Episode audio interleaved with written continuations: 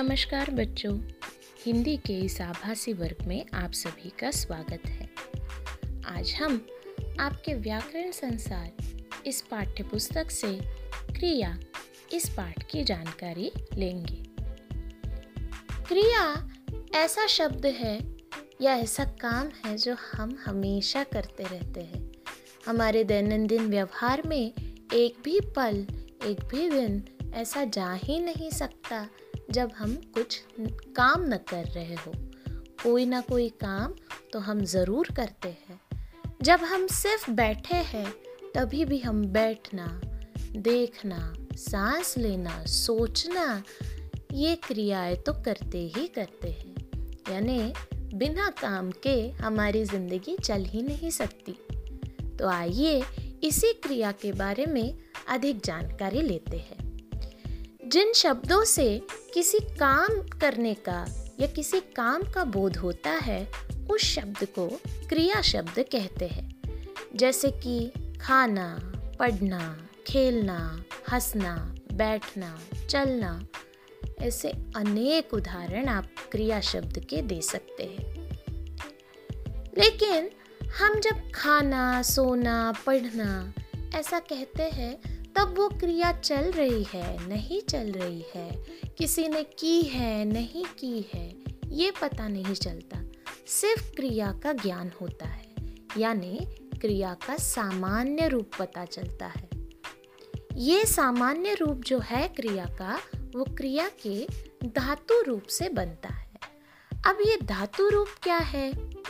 तो देखो, कोई भी शब्द हो या कोई भी चीज़ अगर हमें बनानी है तो उसके लिए हमें कोई ऐसे मुख्य चीज़ें लगती है जिनके मेल जोल से हम किसी चीज़ को बना सकें।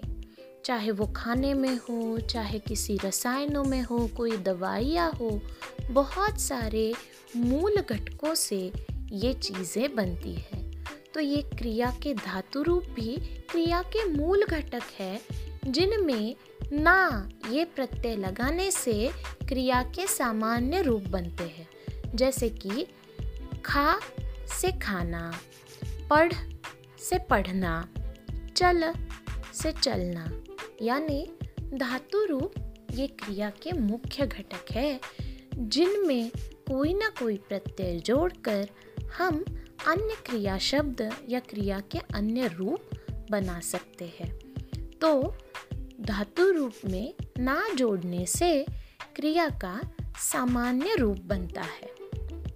जैसे कि चढ़ से चढ़ना, पढ़ से पढ़ना, रो से रोना, खेल से खेलना, ये इस प्रकार से सामान्य रूप होते हैं। लेकिन सिर्फ़ धातु रूप या सिर्फ़ सामान्य रूप से हम क्रिया को वर्णित करें, ऐसा तो नहीं हो सकता। इसमें क्या होता है, अन्य प्रकार के भी रूप आपको देखने के लिए मिलते हैं। जैसे अब खा से खाना, खिलवाना, खाया, ऐसे शब्द भी बनते हैं। पढ़ से पढ़वाना, पढ़ना, पढ़ा, पढ़ चुका, इस प्रकार से भी बनाया जाता है। तो ये क्यों होता है? तो ये जो क्रिया शब्द है, वो किन्हीं कारणों की वजह से बदलते हैं। उनमें से सबसे पहला कारण है लिंग। लिंग की वजह से क्रिया शब्द में परिवर्तन आता है। जैसे लड़का खेलता है, लड़की खेलती है। लड़का पढ़ता है लड़की पढ़ती है। तो ये खेलता खेलती पढ़ता पढ़ती ये क्रिया शब्दों में बदलाव किस प्र, किस कारण आया? लिंग के कारण। दूसरा कारण है काल। मैं गया था मैं जाऊँगा मैं जा रहा हूँ। यानी अगर काल बदलेगा तो भी क्रिया रूप बदलेगा। और फिर वचन। जैसे कि एक बच्चा आया, अनेक बच्चे आए। यानी जब संख्या बदलेगी, यानी वचन बदलेगा तब भी क्या होगा? क्रिया का रूप बदलेगा। चौथा कारण है कारक। कारक की वजह से भी क्रिया के रूप बदलते हैं या उनके अर्थ बदलते हैं। जैसे मैं बस से आया, मैं बस से दूर गया। ये जो है, बस से आया, ये जब हम बोलते हैं, तब बस और हम दोनों साथ में है। बस से दूर गया, यानी क्या होता है कि बस और आप साथ में नहीं है, अलग है। यानी कारकों के ऊपर भी क्रिया शब्द बदलते हैं।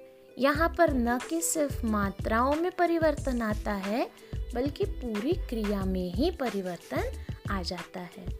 यानी क्रिया शब्द बदलने के चार कारण हैं, जो कि है लिंग, काल, वचन और कारक। इन कारणों की वजह से क्रिया शब्दों में परिवर्तन होता है। इसके बाद अब हम जानकारी लेंगे क्रिया के भेदों की। कर्म के आधार पर और संरचना के आधार पर इन दो मुख्य कारणों की वजह से क्रिया भेद किए जाते हैं, जिनमें से आपको आज के ध्वनि फीत में हम कर्म के आधार पर जो भेद है उनकी जानकारी देंगे। कर्म के आधार पर क्रिया के भेद है, सकर्मक क्रिया और अकर्मक क्रिया। सकर्मक क्रिया का अर्थ है कर्म के साथ। अर्थात, जिन क्रियाओं में कर्म की अपेक्षा की जाती है, यानी कर्ता ने जब क्रिया की तो असर अगर कर्म पे पड़ा, तब वो सकर्मक क्रिया कहलाती है। जैसे, गाय घास चरती है, यानी चरने की क्रिया गाय ने की, कर्ता गाय है। लेकिन चारा खत्म होगा, घास खत्म होगी। यानी असर किस पर पड़ा? घास पर। यानी ये सकर्मक क्रिया हुई।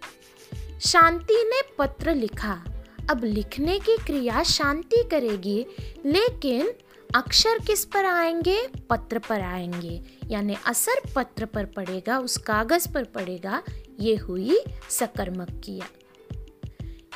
यानी सकर्मक क्रिया वह है जब कर्ता क्रिया करता है, लेकिन असर कर्ता पर नहीं, किसी अन्य व्यक्ति या वस्तु पर होता है, तब वो सकर्मक क्रिया कहलाई जाती है।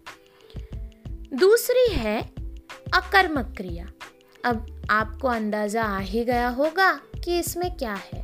सकर्मक यानी कर्म के साथ तो अकर्मक हुई कर्म के बिना, यानी जब कर्ता क्रिया करता है और असर किसी अन्य वस्तु या व्यक्ति पर नहीं, खुद कर्ता पर ही होता है, तब वो अकर्मक क्रिया कहलाती है। जैसे शाम दौड़ रहा है तो दौड़ने की क्रिया शाम करेगा, असर भी उसी पर दिखेगा। वो एक जगह से दूसरी जगह पर एक गति से जाते हुए दिखेगा। नवीन हंस रहा है हंसने की क्रिया नवीन ने की, यानी हँसते हुए वही दिखेगा, असर नवीन पर ही होगा। यानी जब क्रिया कर्ता द्वारा होती है और असर कर्ता पर ही होता है, तब होती है अकर्मक क्रिया। उम्मीद है कर्म के आधार पर ये जो भेद है क्रिया के सकर्मक और अकर्मक, इनकी जानकारी आपको अच्छे से मिली है। और आप उन्हें पहचान भी पाओगे। अगली ध्वनि फीत में मिलते हैं अगली जानकारी के साथ। तब तक के लिए धन्यवाद।